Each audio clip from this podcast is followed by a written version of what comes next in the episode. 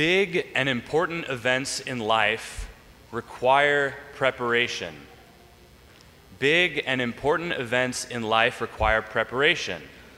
For those of you who have been married and have gone through the, pre- the process of preparing for a marriage, you would know much better than I how much preparation there is in getting ready for a wedding. There's all of the invites you have to send out, figuring out the venue, and figuring out all the catering and all of that. And then you can finally enjoy the wedding. But you have a lot of stuff to prepare for first. For those of us who have not been married yet or who are maybe too young to think about that, maybe uh, an example from school, perhaps. When we have final exams coming up, we have to prepare well by studying. And our immediate preparation of studying is a little bit easier if we've been paying attention in class throughout the semester. That way, we don't have to cram as much towards the end of our semester. So we have both a immediate preparation immediately before this big event that's made a little bit easier the more we do ahead of time.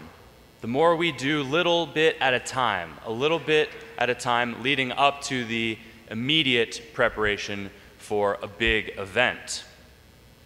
And this process is what Advent is meant to teach us.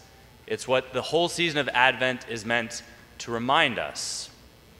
Because as we're journeying each week in Advent, we're getting closer and closer to the joy of Christmas. And so, this time that the church has given us to prepare ourselves, prepare our homes, prepare our hearts to receive Jesus at Christmas, receive the joy of celebrating Jesus being born among us. But that's not the only thing that Advent is helping us to get ready for. As we heard in the second reading today, there's another coming. There's a second coming of Jesus that we do not know when it will happen. Because for God, a thousand years are like one day, and one day is like a thousand years. So for God, time does not quite work the same as it does for us.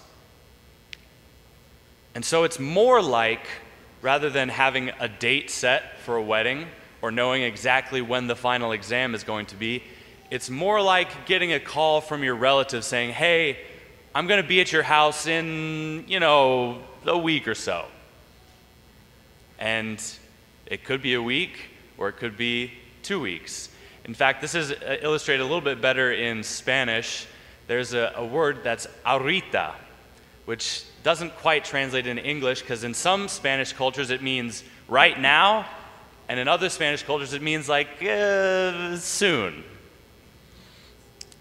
And so when we are preparing for Jesus' second coming, it's more in this example of trying to get our houses ready for a guest, a family member, or a beloved friend that we don't know exactly when it's going to happen. So, what, how do we prepare ourselves for this second coming? As I said, Advent helps us in the immediate preparation for Christmas, and it's building up this habit. It's building up this virtue of preparing ourselves. You know, when we get close to Christmas, we start to maybe we go back to reconciliation for the first time in a while. Maybe we start to pray a little bit more frequently as our homily series, Getting to Know Jesus Personally, has invited us to do during Advent this year. We make these preparations both externally with our Christmas decorations, but more importantly, how are we preparing our hearts to receive Jesus at Christmas? And as we build this virtue over time, it's built by doing little things each day. Because what we do actually impacts who we are. And so, if we want to become more loving to our neighbors, to our brothers and sisters in Christ, we have to do little acts of charity each day. If we want to get better at prayer and talking to our Lord in a quiet space, we have to take time every day to just practice that. And as we practice things little by little, they become second nature. They become virtuous habits. Specifically in the second reading today, we hear a exhortation to conduct ourselves in holiness and devotion. Conduct ourselves in holiness and devotion so that we're not caught off guard by the fire. There's a lot of imagery of fire and flames in the second reading today, which sometimes can frighten us. Sometimes that can make us afraid of being burned of getting hurt by the flames. But love, too, burns with fire. Not that hurts, but that purifies. This fire that Christ wants to instill in each and one of our hearts is meant to purify who we love. Because sometimes, if we're honest with ourselves, we can be motivated by our own egos when we do acts of service, when we do good things that sometimes we can be to make people see how good we are. And what Christ wants to instill in each one of us is conduct of devotion and holiness, which means how we treat God and how we treat others. The two greatest commandments, right?